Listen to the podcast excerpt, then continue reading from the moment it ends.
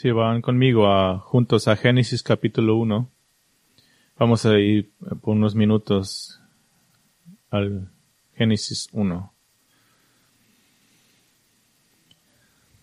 En el libro clásico de J.R.R. Tolkien, El Retorno del Rey, al final culminante de la serie del Señor de los Anillos, si saben la historia, cuando el rey Aragón finalmente sale victorioso en la batalla y viene a su ciudad, y la gente canta una canción de regocijo.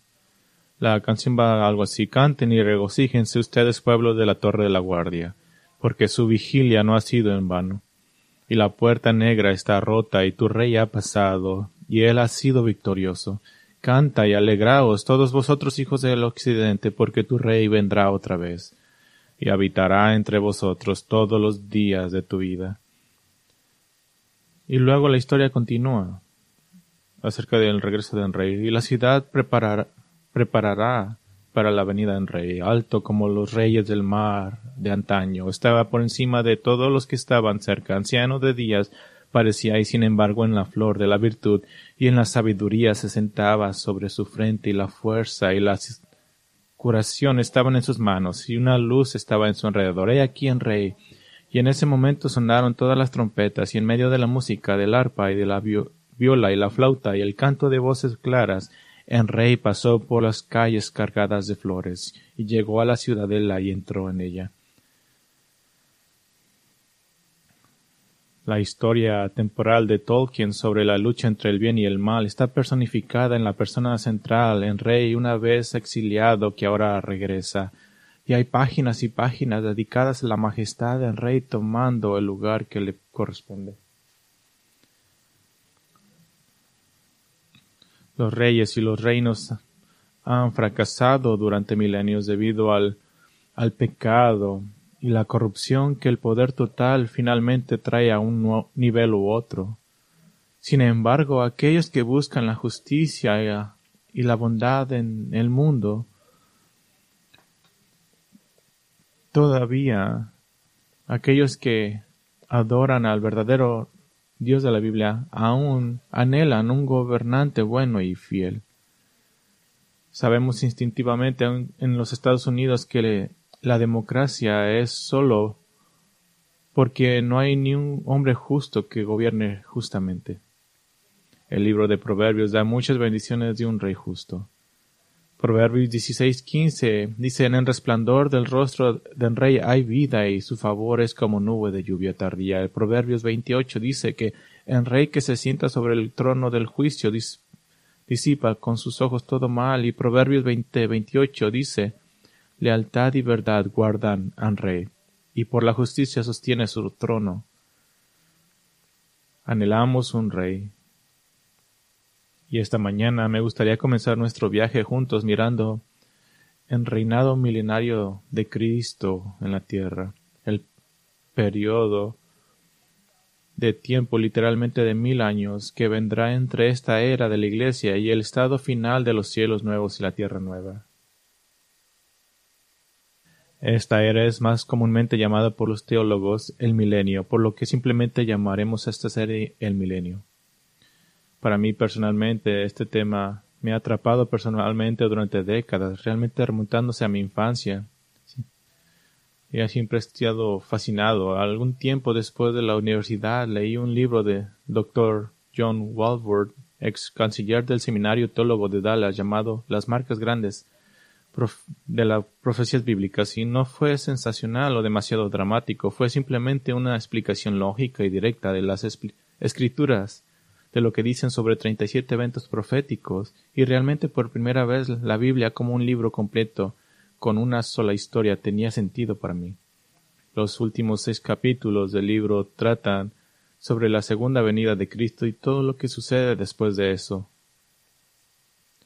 en los años transcurridos desde entonces, después de leer cientos de artículos y libros acerca de la profecía de los fines del tiempo y, después de predicar cientos de sermones sobre las profecías bíblicas, he encontrado que la hermenéutica simple y directa de tomar la Biblia al pie de la letra ha dado resultados constantemente con una historia que sigue siendo la misma desde Génesis 1 hasta Apocalipsis 22. Siempre es la misma historia, nunca cambia, nunca se altera, nunca se ajusta. Dios no tiene que ir al plan B, siempre ha sido plan B, plan A, y eso es el reino de Dios.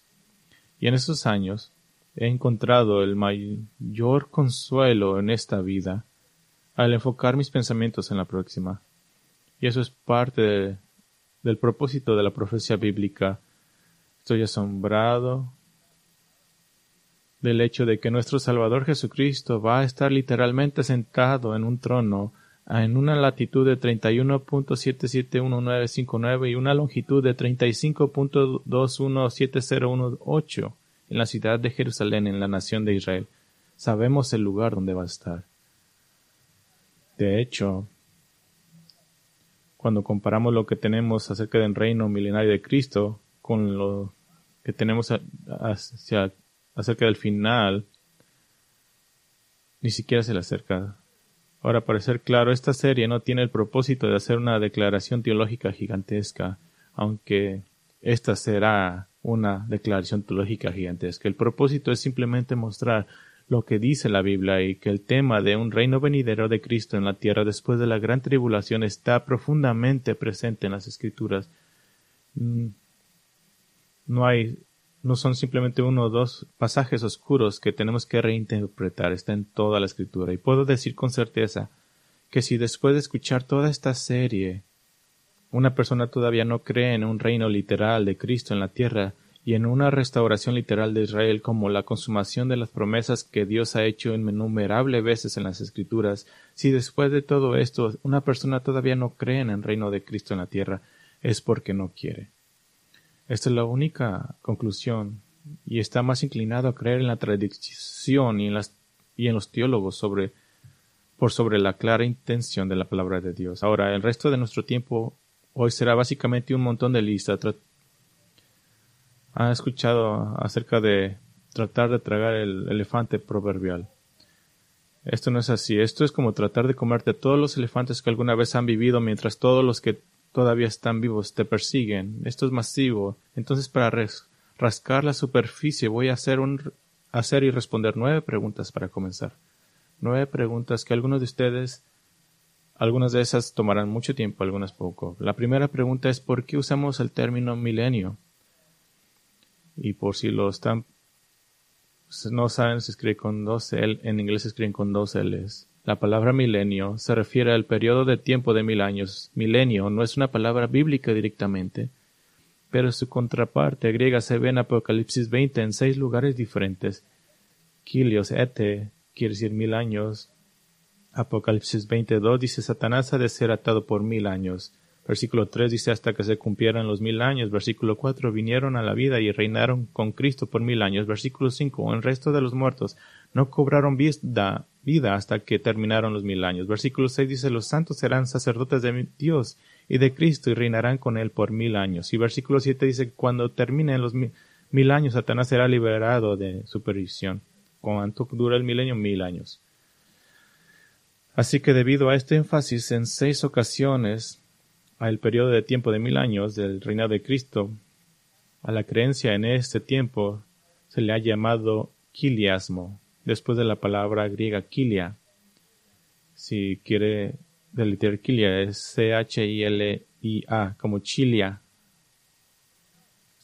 Pero ahora se le llama más popularmente milenialismo, por nuestro entendimiento de la palabra mil. Ahora, en la historia de la Iglesia ha habido tres puntos de vista sistemas principales para entender el milenio. Ahora, no estoy contando el preterismo, el preterismo es la creencia de que toda la profecía ya se ha cumplido y que Cristo ha regresado, invisible. Satanás y el anticristo ya han sido arrojados al lago de fuego. La resurrección de los muertos ya ha sucedido y el reino de Dios ha llegado completamente a partir del año 70 después de Cristo.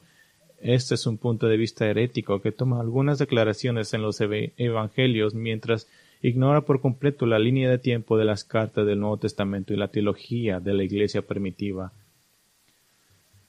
El preterista dice que la tierra es ahora como siempre lo será para siempre. Así que no contaremos eso y no desperdiciaremos tiempo en esa herejía. Usamos el término milenio y algunos de ustedes dicen, bueno, ese nombre no está en la Biblia. Bueno, bueno déjame darte algunas opciones de nombres que sí están en la Biblia. Aquí hay siete de ellos. En Mateo 6.10 es llamado en reino de los cielos. Y tal vez digas, eso no es en la tierra. Bueno, Jesús dijo, oren para que venga tu reino. Lucas 19:11 lo llama en reino de Dios, es en reino de los cielos, es en reino de Dios. Eh, Apocalipsis 11:15 dice en reino de nuestro Señor Jesucristo. En reino de nuestro Señor Jesucristo. En Mateo 19:28 Jesús lo llama este reino la regeneración. La regeneración, el tiempo en que la tierra será renovada. Hechos 3:19 el apóstol Pedro lo llama los tiempos de alivio y dos versículos después en Hechos 3.21 lo llama el periodo de restauración y en Hebreos 2.5 se le llama el mundo venidero. Así que tienes en reino de los cielos, en reino de Dios, en reino de nuestro Señor Jesucristo, la regeneración, los tiempos de alivio, el periodo de restauración y el mundo venidero. Así que si no le gusta la palabra milenio, hay siete términos diferentes. Hay una segunda pregunta. ¿Cuáles son los sistemas básicos para entender el milenio? ¿Cuáles son los sistemas básicos para entender el milenio? Los tres puntos de vista principales y los examinaremos en gran más detalle en, en mensajes posteriores. El primero es el postmilenialismo. Esta creencia ganó prominencia con la enseñanza de Daniel Whitby al, final de los 1600 y principios del 1700. La, lo que enseña es que la segunda venida de Cristo sucederá después de mil años de paz y justicia.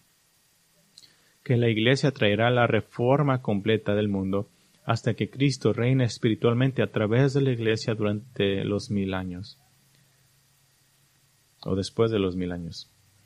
El premilenialismo, el premilenialismo, los premilenialistas ven a este sistema como la posición histórica que se remonta a los apóstoles y yo añadiría al Antiguo Testamento. Esto se basa en una interpretación literal de las Escrituras que, es, que las promesas incondicionales hechas a Abraham y a David tendrán un cumplimiento literal y final, que puede ser visto.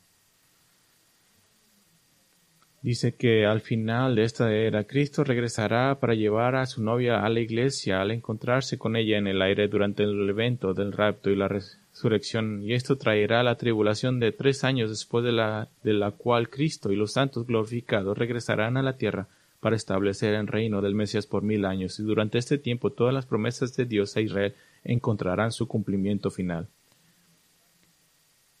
Eso es premilenialismo, que Cristo regresa antes del milenio. Y luego está el amilenialismo.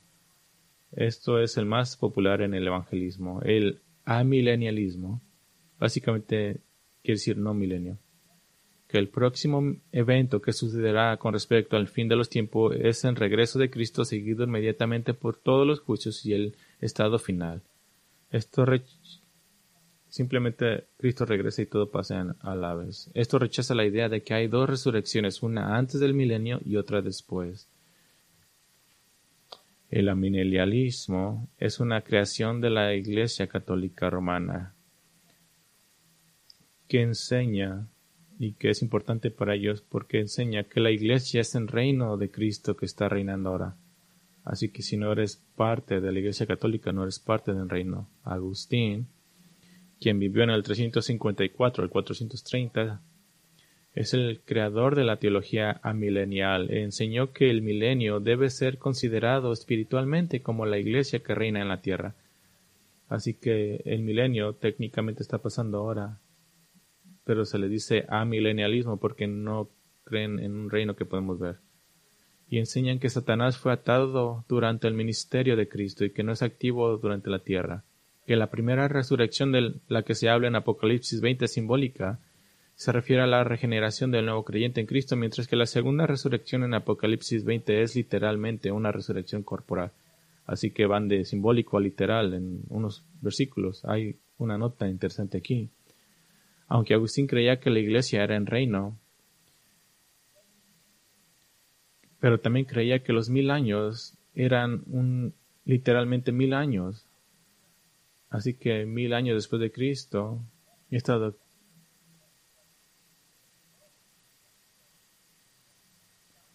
esta doctrina fue alterada después de mil años para decir que los mil años eran simbólicos. Les mostraré, a partir de cientos de pasajes en las Escrituras, que el punto de vista premilenial es el único punto de vista que no implica hacer que las cosas literales sean simbólicas. Es consistente con una lectura prima facie o a primera vista de Apocalipsis. Que la persona que lee Apocalipsis va a, va a llegar a una conclusión premilenial. Y es el único punto de vista que no implica reinterpretar los pasajes del Antiguo Testamento para que se ajusten a un sistema teológico hecho por el hombre. Lo más importante, el punto de vista premilenial es el único punto de vista que coloca a Cristo corporal y físicamente en la tierra, reinando en plena visibilidad ante el mundo. Así que, ¿por qué hablar de esto? Bueno, esta es la tercera pregunta. ¿Cuál es la fundación? ¿Cuál es la fundación? ¿De dónde viene la idea de un reino de Dios en la tierra? Y esto es lo que nos trae a Génesis 1. Al final de Génesis 1 la fundación es que el reino de Dios en la tierra vino de los albores de la creación misma. Génesis 1.31 dice, Dios vio todo lo que había hecho y era bueno en gran manera, y fue la tarde y fue la mañana el sexto día. La declaración de que estas cosas eran buenas es una declaración de, de propósito, no quiere decir que simplemente eran estéticamente agradables, bellas o que olían bien. Significa que son la base sobre la cual Dios construirá sus propósitos divinos eternos. La creación nos prepara para lo que he llamado en el pasado la directiva central de las escrituras. El mandamiento central de toda la escritura. Vayan conmigo a Génesis 1.26. Génesis 1.26. Dice entonces dijo, Dios dijo, hagamos al hombre a nuestra imagen según nuestra semejanza. Y ahora miren el 27. Dios creó al hombre a imagen suya, a imagen de Dios lo creó, varón y hembra los creó. Dios hizo la humanidad a su imagen con distinción de género. La idea de que somos creados a imagen de Dios tiene muchos ángulos posibles. Algunos enfatizan las similitudes relacionales, otros las similitudes morales, otras las similitudes funcionales. Pero hay un matiz definitivo que debe tenerse en cuenta aquí. Hay buena evidencia de que nuestra, que la frase a nuestra imagen y a imagen suya pueden y deben traducirse como nuestra imagen y según nuestra imagen. Ahora, ¿cuál es la diferencia en nuestra imagen y conforme a nuestra imagen? Bueno, el ser humano no solo fue creado a la imagen de Dios, Él es la imagen de Dios. ¿Qué significa eso? Significa, y esto habla no solo de lo que Él es, sino lo que debe ser y hacer. Es un representante que implica acción y función. Hay un ejemplo fácil de entender. Cuando el vicepresidente hace una aparición, está apareciendo en nombre y esencialmente en representación viva del presidente mismo. Él no viene en imagen del presidente, sino viene como si fuera el presidente. Es el representante. Entonces, dado el hecho de que la humanidad está hecha como la imagen de Dios, como el representante de Dios en la tierra, ahora podemos comprender el punto de la creación, el punto de la Biblia, la directiva central. Versículo 26. Ellos dijo Dios, ellos tendrán dominio sobre los peces del mar y sobre las aves del cielo. Es una palabra real. Dominio sobre los peces. Otro mandato viene en el versículo 28. Dios los bendijo y les dijo, sean fecundos y multiplíquense, llenen la tierra y sométanla. Ejerzan dominio sobre los peces del mar, sobre las aves del cielo y sobre todo ser viviente que se mueve sobre la tierra. La primera vez en el versículo 26 vemos tener dominio es una forma verbal hebrea que expresa un deseo o un decreto que tengan dominio, pero la segunda vez es un mandato que tengan dominio. Es un mandato, subyuguen, en el versículo 8 es un mandato. En otras palabras, la humanidad debe gobernar y liderar de una manera que demuestre su señorío y dominio sobre toda la creación. como el representante designado de Dios. Entonces Dios tiene una directiva central, que la humanidad tendrá dominio como su representante en la tierra. Pero en el plan maestro de Dios para glorificar todos los aspectos de su carácter, incluida la gracia, su misericordia, el perdón, y si su ira y su juicio justo, Dios permitió que el pecado entrara en la creación. En Génesis 3, 14 al 19, Dios maldijo a Satanás, maldijo a la mujer, maldijo al hombre, y ahora tenemos muerte, tenemos la imagen de hijos pecaminosos, pero también tenemos una promesa. Vayan conmigo a Génesis 3.15. Tenemos una promesa. Y Dios, irónicamente hablando a la serpiente, a Satanás, versículo 15 dice, pondré enemistad entre tú y la mujer, entre tu simiente y su simiente, él te herirá, él te herirá en la cabeza y tú lo herirás en el talón. Que a través de un Salvador venidero el pecado, Satanás y la muerte serían aplastados. Y este Salvador venidero sería el hombre perfecto, completamente Dios y completamente humano, el cual algún día será el representante perfecto de Dios sobre la tierra, mientras nosotros, como dice Apocalipsis 20 y 22, reinaremos con Él. ¿Qué significa eso? Eso cumple así el plan original de Dios para el planeta Tierra. El plan original de Dios. Así que el milenio es necesario para regresarnos a ese plan original. Así que es para nuestro beneficio estudiar todo lo que podamos acerca de lo que Dios dice acerca del retorno y la restauración de este plan original. Hay una cuarta pregunta y pasaremos un tiempo en esta. ¿Cuáles son los elementos principales del milenio? ¿Cuáles son los elementos principales del milenio? Y, les voy a decir esto en caso de que Cristo regrese por nosotros antes que terminemos esta serie. Y tal vez digas, ¿qué pasa después de esto? Ahora, diré esto al hermano o hermana que es amilenial, que no creen en el reinado milenial de Cristo, le diría gentilmente que si crees que el milenio se menciona solo en Apocalipsis 20, si crees eso, afirmaría que no llegases a esa conclusión leyendo la Biblia, sino escuchando a alguien decirte eso. En su teología del premilenialismo, el doctor Charles repasa todos los argumentos importantes para un milenio literal y esperó 120 páginas para hacer una mención de Apocalipsis 20 y él escribe que la milenialista note cuidadosamente que esta es la primera mención en todo el libro de Apocalipsis 20 que ha sido llamada la piedra angular del premilenialismo. Apocalipsis 20 simplemente da la duración de ese periodo y trataremos con eso en más detalle en posteriores mensajes, pero muchos pasajes milenarios dejan en claro que en el milenio hay cualidades que no están presentes en esta era actual como el Mesías reinando en la tierra. Y hay, también es claro que en la era final habrá cualidades que no estarán presentes o que estarán presentes que no tenemos en el milenio en otras palabras, cuando comparas el estado presente y el final, hay descripciones que no caben en ambos. En el estado final, no tienes pecado. En el milenio,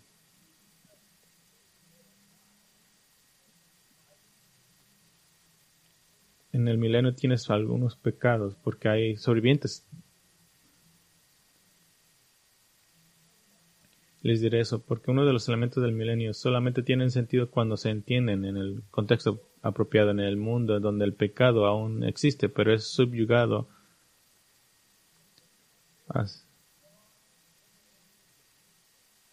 Que hay seis elementos del milenio.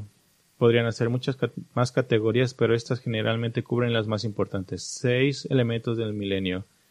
Primero que nada es un reino terrenal es un reino terrenal y tengo que enfatizar esto porque el error de un reino puramente espiritual o invisible prevalece en la iglesia hoy. Esa es la posición mayor. Nosotros somos la posición menor. El reino es terrenal. Isaías 11.9 dice, no dañarán ni destruirán en todo mi santo monte, porque la tierra estará llena del conocimiento del Señor, como las aguas cubren el mar. Y Zacarías 14.9 dice, el Señor será rey sobre toda la tierra. En aquel día el Señor será uno y uno su nombre. La Biblia se asegura de que no nos limitemos a una versión puramente espiritual del reino. Por ejemplo, la Biblia describe las características físicas cambiadas de la tierra. Zacarías 14:4 dice que el monte de los olivos se dividirá en dos. Zacarías 14:8 y Ezequiel 47:1 y Joel 3:18 dicen que un río fluirá de Jerusalén.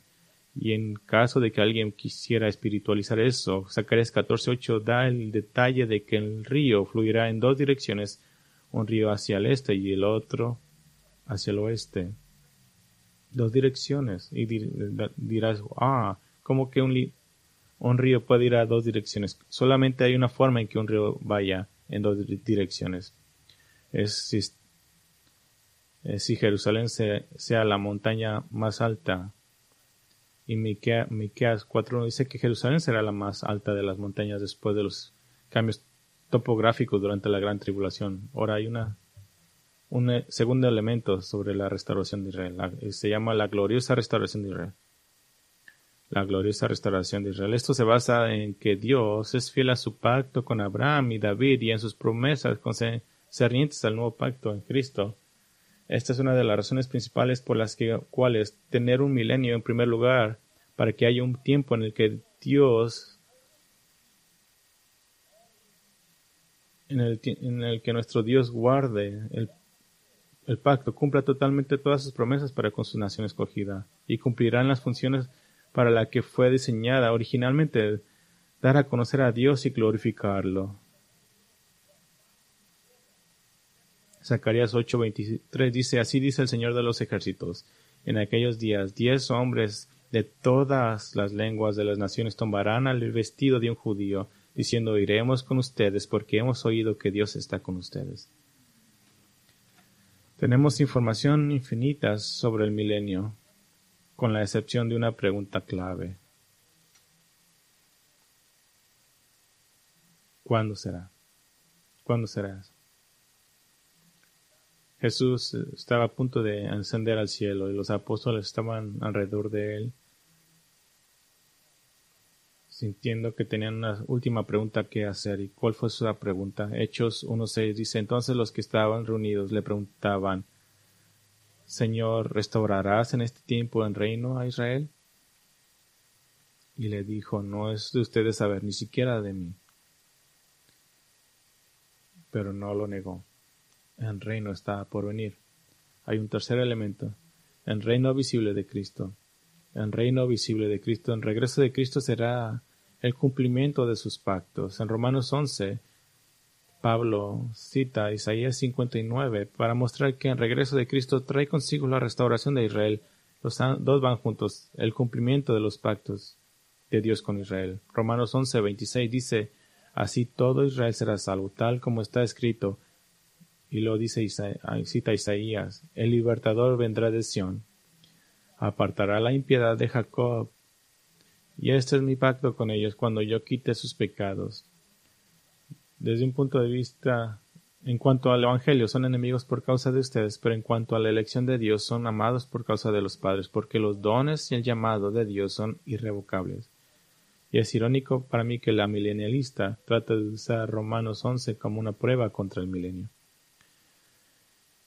Jeremías 23 da lo que es quizás la afirmación más directa del reino venidero de Cristo en la tierra. Jeremías 23.5 dice, Vienen días, declara el Señor, en que levantaré a, David un rey nuevo justo. Ese es Cristo, y reinará como un rey, actuará sabiamente y practicará el derecho y la justicia en la tierra. En sus días Judá será salvada, Israel morará segura. Y este es su nombre por el cual será llamado, el Señor, justicia nuestra. Por tanto, vienen días, declara el Señor, cuando no dirán más, vive el Señor, que hizo subir a los israelitas de la tierra de Egipto, sino vive el Señor que hizo subir y trajo a los descendientes de la casa de Israel de la tierra del norte de todas las tierras a donde los había echado, entonces habitarán en su propio suelo. esa es una teología muy grande que para tratar de negar la segunda venida de Cristo reinando sobre la tierra.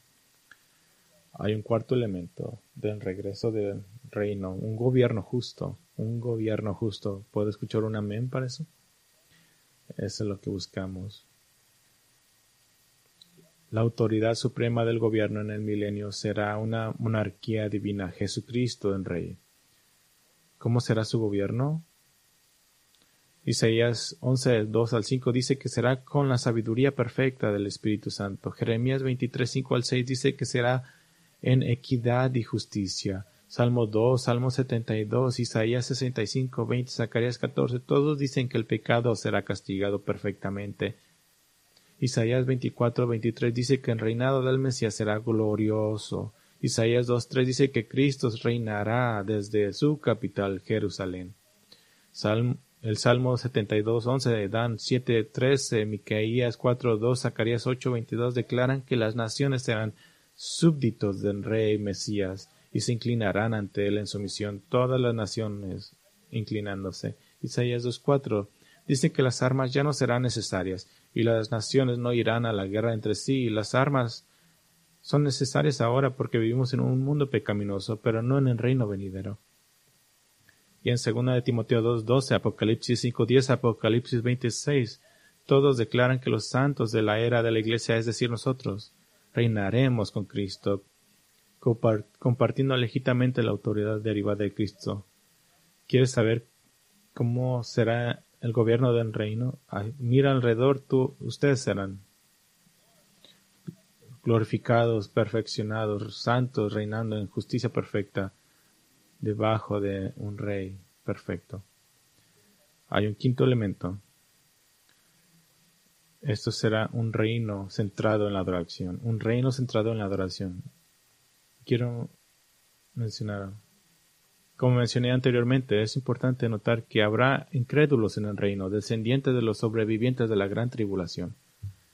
Isaías 65:20 dice, no habrán más allí niño que viva pocos días, ni anciano que no complete sus días, porque el joven morirá a los cien años, y el que no alcance los cien años será considerado maldito. Ahora, Isaías indica que la mortalidad infantil se ha ido, y que aquellos que son salvos ellos vivirán vidas muy largas, potencialmente como en los días de Noé, cientos de años, y, y que recibirán nuevos cuerpos al fin del milenio, pero que los que no son salvos morirán como jóvenes a los cien años y serán considerados malditos.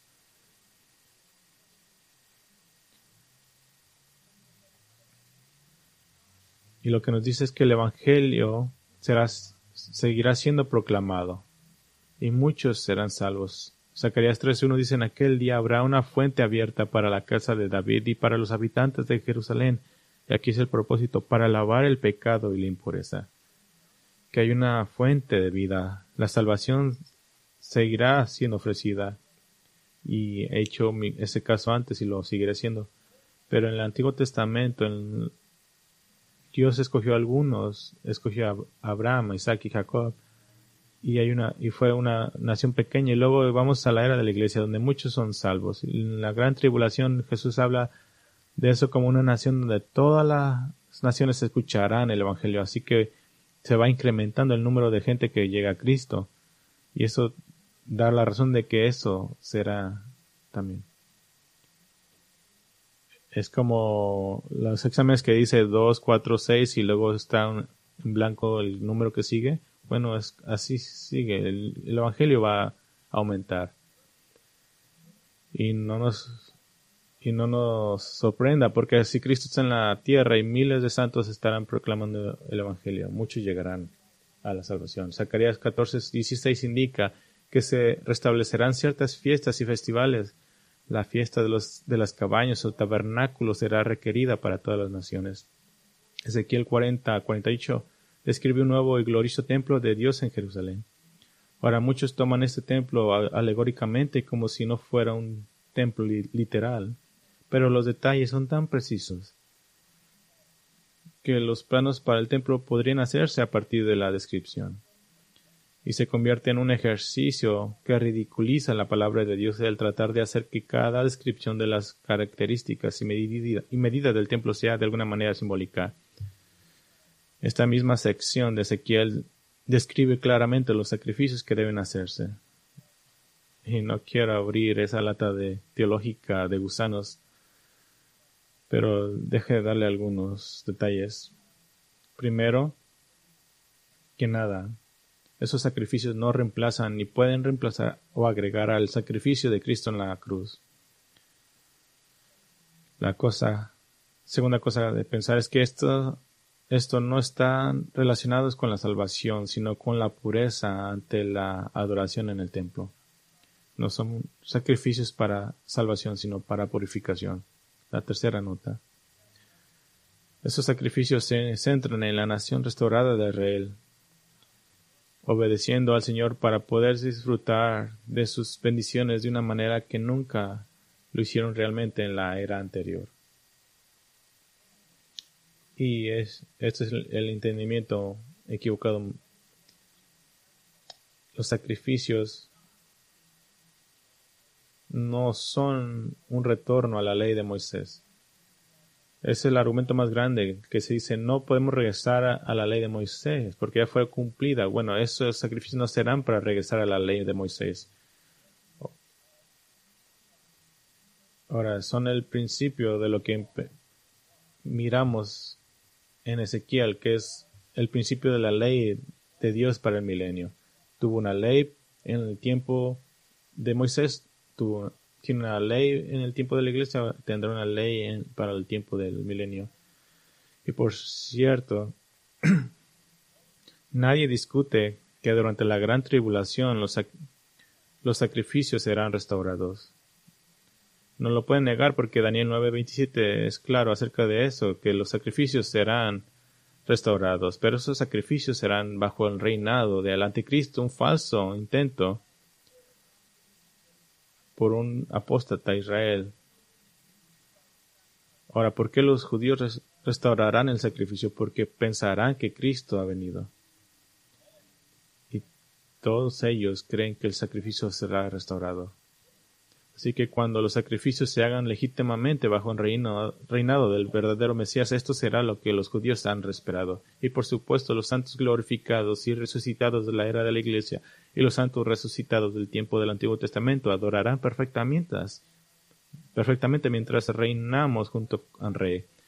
Primera de Tesalonicenses 4.3 se describe el rapto y la resurrección de los santos de la era de la Iglesia al final de la era. Daniel 12.1 indica que los santos de la era del Antiguo Testamento resucitarán al final de la gran tribulación. Y todos serán adoradores.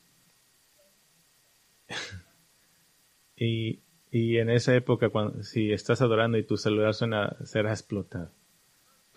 todos estarán enfocados en Dios, un perfecto entendimiento, cantando himnos gloriosos. ¿Y qué hay de las ordenanzas del bautismo y la cena del Señor? No voy a ser dogmático sobre esto, pero parece probablemente que terminen en el milenio, ya que estos son símbolos y cuando la realidad de Cristo esté presente el símbolo ya no será necesario. Hay sugerencias de que el milenio concluirá el bautismo y la cena del Señor.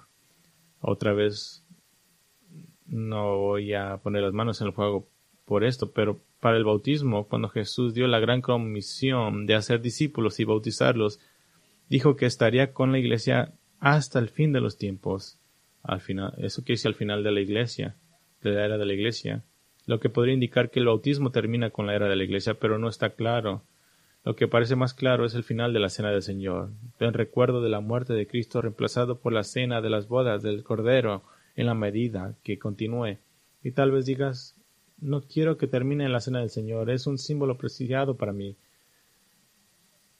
Pero ¿sabe lo que será? Será, será la cena del Señor si continuara. Es como salir con tu esposa a cenar y tener simplemente la foto de tu esposa. Pablo dijo en 1 Corintios 11:26, porque todas las veces que coman ese pan y beban esta copa proclaman la muerte del Señor. ¿Qué dice? Hasta que Él venga. Y qué vida tan rica espiritualmente llevaremos como los santos glorificados de, Dios, perfectamente dirigidos por el Espíritu Santo en todo momento, un mundo en el que Satanás y sus demonios han sido atados y tienen cero influencia. Apocalipsis 21.3 lo dice, y un mundo en el que nuestro Salvador y Rey es visible y está disponible. Ni siquiera puedo poner mi mente alrededor de, de la idea de que voy a poder mirar a Jesús cuando yo quiera. Hay un sexto elemento del milenio. Lo llamaremos un final dramático. Un final dramático al final del milenio. Satanás será liberado brevemente e incitará una revuelta de personas no salvas, no glorificadas. Apocalipsis 20 cita al 10 lo dice. Y esto demostrará que incluso que incluso el increíble ambiente del mundo gobernado por Cristo y sus santos glorificados no cambiará la depravación interna de los no salvos que la salvación debe ser de adentro hacia afuera y no puede ir de afuera hacia adentro. Satanás y sus, esfuerzos y sus fuerzas serán derrotadas en una batalla gloriosa y enviados al lago de fuego, Apocalipsis 20:10. El Hijo de Dios habrá purificado espiritualmente al mundo de, una vez por todas. Y en ese momento, en ese justo momento, 1 Corintios 15, 24 dice, entonces vendrá el fin cuando Él, ese es Cristo, entregue el reino de, al Dios y Padre, después que haya terminado con todo dominio y toda autoridad y poder. Entonces la creación actual se fundirá. Todos los muertos no salvos de todas las edades aparecerán ante Cristo, el juez en el juicio de la, del gran trono blanco. Y entonces, después de todo, de que todos los que rechazaron a Cristo son resucitados, todo volverá a ser un nuevo cielo totalmente refinado y purificado, y una nueva tierra y una nueva Jerusalén descenderá del cielo para inaugurar el estado final donde ahora no hay pecado ni pecadores, y todas las promesas de, y todas las promesas de Dios a Israel, a Abraham y a David se hayan cumplido en, en el reinado de Cristo en la tierra.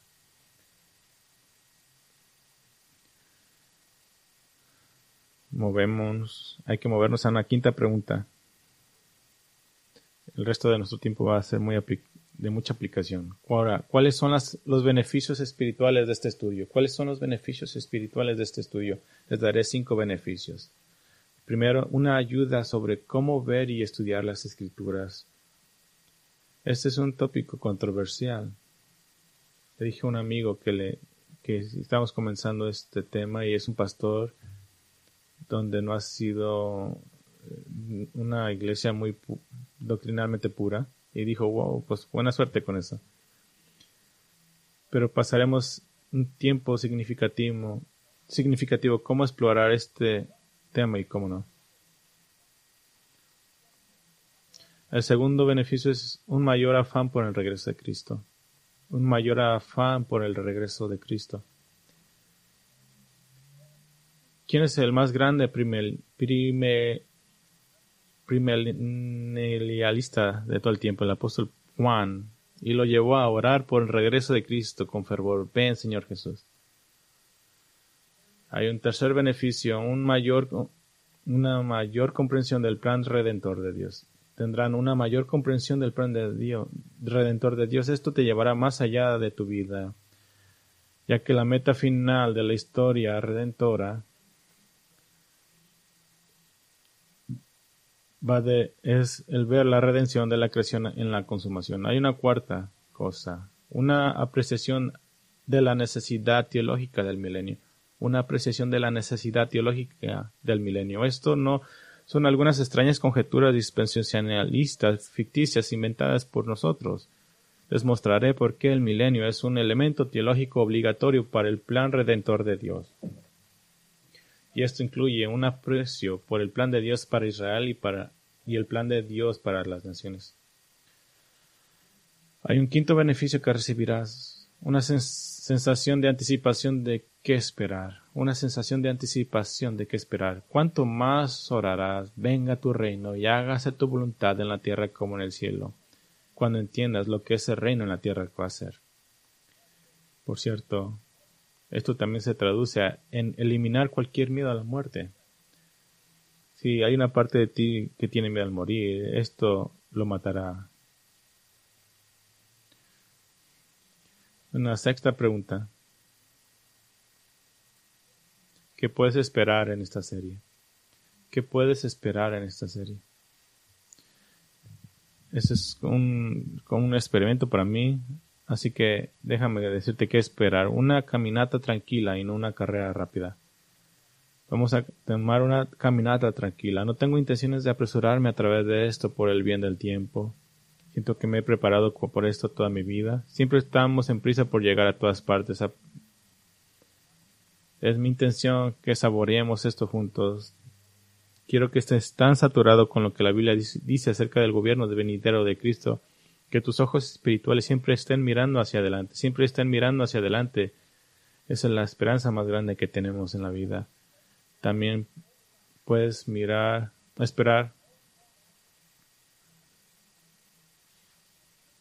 una buena cantidad de superposiciones o traslapos. Será imposible no superponerse porque la Biblia está goteando con el reino venidero de Cristo y,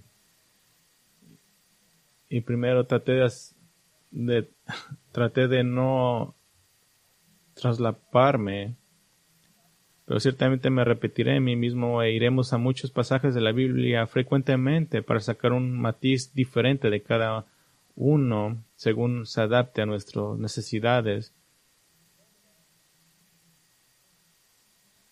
Estaremos usando tanto una teología sistemática como una estrategia de teología bíblica.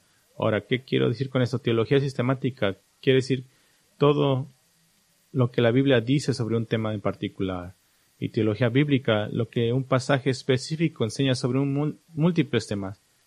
Así que será un poco como el problema proverbial de la ciencia ficción en un viaje a través del tiempo. ¿Qué pasa si te encuentras contigo mismo? Bueno, nos encontraremos con nosotros mismos en ocasiones, pero la gloria estará en la revisión desde un punto de vista ligeramente diferente. Puedes esperar también una saturación necesaria en Israel. Vamos a saturarnos en israelología, porque Israel es un jugador importante en el reino venidero. Ellos son el centro del reino venidero. El milenio e Israel son prácticamente la misma discusión porque uno está en, en dependencia del otro. Y para cualquiera que diga que estudiar Israel no se aplica a mí en el 2023, Simplemente señalaría que la Biblia nombra a Israel por su nombre 2584 veces, lo que no incluye todas las otras designaciones de Dios para Israel, como Efraín o descendientes de Abraham. Y me gustaría señalar que el último libro de la Biblia, el Apocalipsis de Jesucristo, se lee esencialmente como un libro de acción del Antiguo Testamento sobre Israel. Así que estaremos saturándonos en esa doctrina. Y finalmente puedes esperar una estructura piramidal. Una estructura piramidal. Hacer este estudio es como construir una pirámide. Tendremos muchas enormes piedras como nuestra fundación y tendremos mucho tiempo para cortarlas con gran cuidado. Y lentamente construiremos nuestro camino hacia la cima con una vista gloriosa, pero una vista solo posible hacia el tiempo que se toma en la base es el adecuado. Creo que para cuando hayamos hecho una exposición exhaustiva de todo el material fundamental, un milenio real en sí mismo se sentirá como algo natural, normal y familiar para ti. Cuando se sentirá como, oh, estoy en casa. Hay una séptima pregunta cuáles son los desafíos que tenemos ante nosotros, cuáles son los desafíos que tenemos ante nosotros, cuáles son los desafíos para el predicador y para el oyente. Los desafíos son la necesidad de un impacto intencional, la necesidad de un impacto intencional. Me comprometo a hacer lo más aplicable posible. Si este estudio no afecta a tu corazón a un nivel profundo y, y hondo, entonces esto no habrá sido sino un fracaso y no tendrá mucho sentido. Mi desafío es no convertir este proyecto simplemente en una serie de conferencias teológicas, más bien debemos ver este estudio como algo aplicable a nuestras mentes, corazones y vidas. Pero no te estaría pidiendo que hicieras este viaje junto si no creyera una cosa, que nunca serás el mismo después de esta serie. Nunca serás el mismo. Tu mente cambiará, tus afectos cambiarán, tu foco cambiará. Otra cosa es la naturaleza inusual de esta serie. estoy aterrado de, en, en mencionarte cuántos mensajes predicaré, pero puedes ver en tu boletín que son las primeras tres series. Básicamente lo que vamos a hacer es una larga serie de unos estudios bíblicos que nos llevarán al milenio. Y mi desafío es continuar convenciéndote de que vale la pena el esfuerzo de caminar juntos. Este tema está más allá de la descripción en su alcance y amplitud. Esto es algo como un experimento para mí. Es como tratar de tragarte todos los elefantes que han vivido. Esto es un experimento para mí. Supongo que si en el mensaje final solo hay tres personas escuchando y todos tienen mi apellido, entonces será un fracaso. Sin embargo, creo que este es el tema que vale, que vale la pena. Es uno de los que... Déjame darte un... Uno más. Uno más. Que habrá la imposibilidad de ser minucioso. Habrá la imposibilidad de ser minucioso, aun con tantos detalles que cubriremos, todavía no hay forma de ser exhaustivo. El gran volumen de material en la Biblia sobre el reino milenario es tan abrumador que sería un trabajo de toda una vida examinar verdaderamente cada pasaje. Todos los libros del Antiguo Testamento, excepto por Jonás, tienen alguna relación o referencia directamente al reino milenial, e incluso Jonás demuestra la gracia de Dios a, los, a los gentiles que es un tema importante en el milenio. Estoy poniendo mi confianza en el Señor para ayudarnos. Estoy poniendo mi confianza en ustedes como cuerpo de Cristo para llevar la voz. Eso nos lleva a la octava pregunta. ¿Cómo nos podemos preparar? ¿Cómo nos podemos preparar? La próxima semana continuaremos presentando el milenio el, el domingo por la mañana y luego pasaremos a los domingos por la noche. Primero, ¿cómo te puedes alistar? Primero, esté aquí en persona si es posible. Con toda probabilidad nunca tendrás esta oportunidad en la vida otra vez. Haga de esto una oportunidad de su vida en el futuro posible. Siempre podrás mirar hacia atrás y ser parte de este tiempo por el cual estoy orando para que sea histórico en la vida de nuestra iglesia.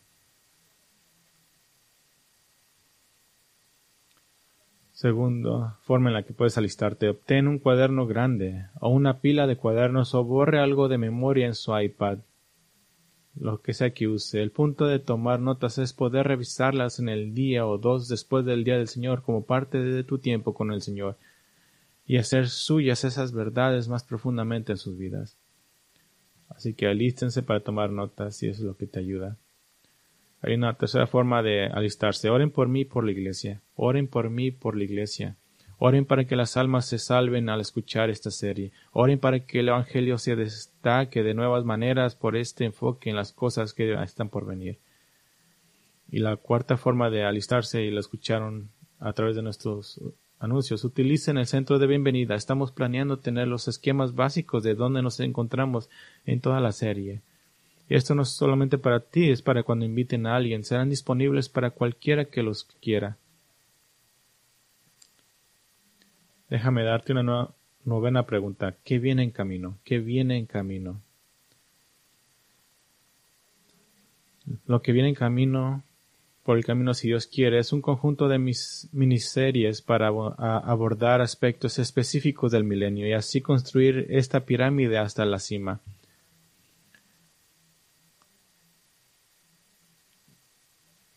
Ya introdujimos la introducción en lo que estamos haciendo ahora.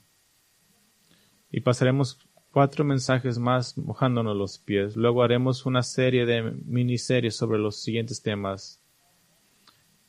Visiones alternativas del milenio para responder realmente a todas las preguntas que podamos tener sobre puntos de vista alternativos.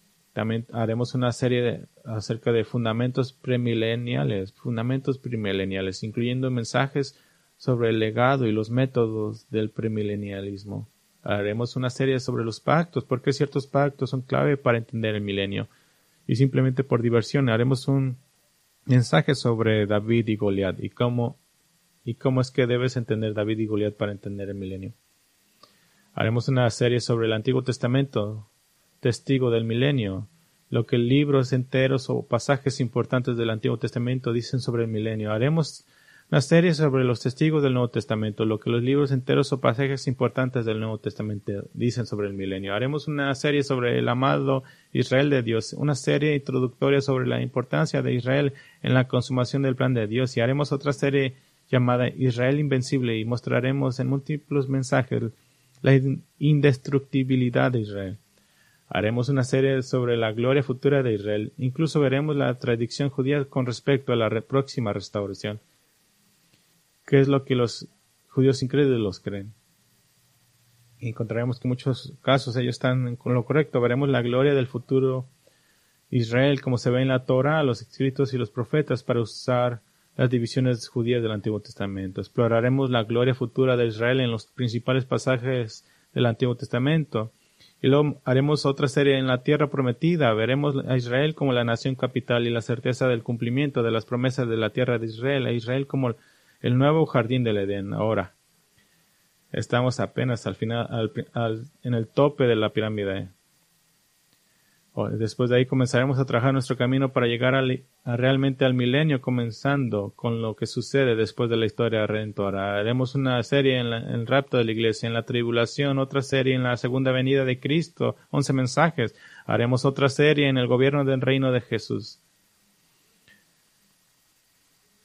Haremos otra serie en el vivir en el reino. ¿Cómo será la vida en el reino?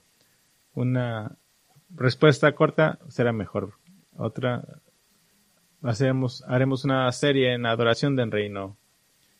¿Cómo va a ser nuestra vida general, el templo milenario?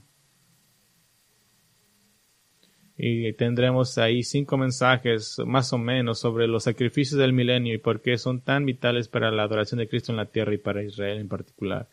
Luego haremos otra serie cerrando el milenio, la rebelión final y juicio, los propósitos teológicos para dejar a Satanás una vez más y permitir esta rebelión final. Y luego terminaremos con nuestra serie final, la nueva tierra. Tres mensajes para cerrar esto, mirando el éxito del milenio y la venida de la nueva tierra y la nueva Jerusalén. Así que estamos haciendo un viaje juntos, uno que está en una escala que probablemente ninguno de nosotros ya haya experimentado nunca.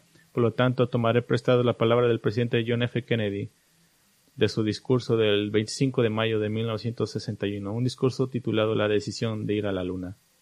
Y dijo esto él, ¿pero por qué? dicen algunos, la luna.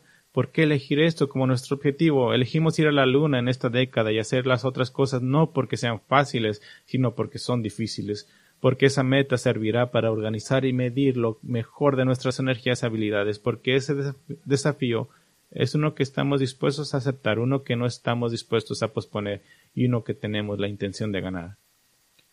O, para decirlo en las antiguas palabras del rey David en el Salmo 24, dice, alcen, oh puertas, sus cabezas y alcen puertas eternas para que entre el Rey de la Gloria.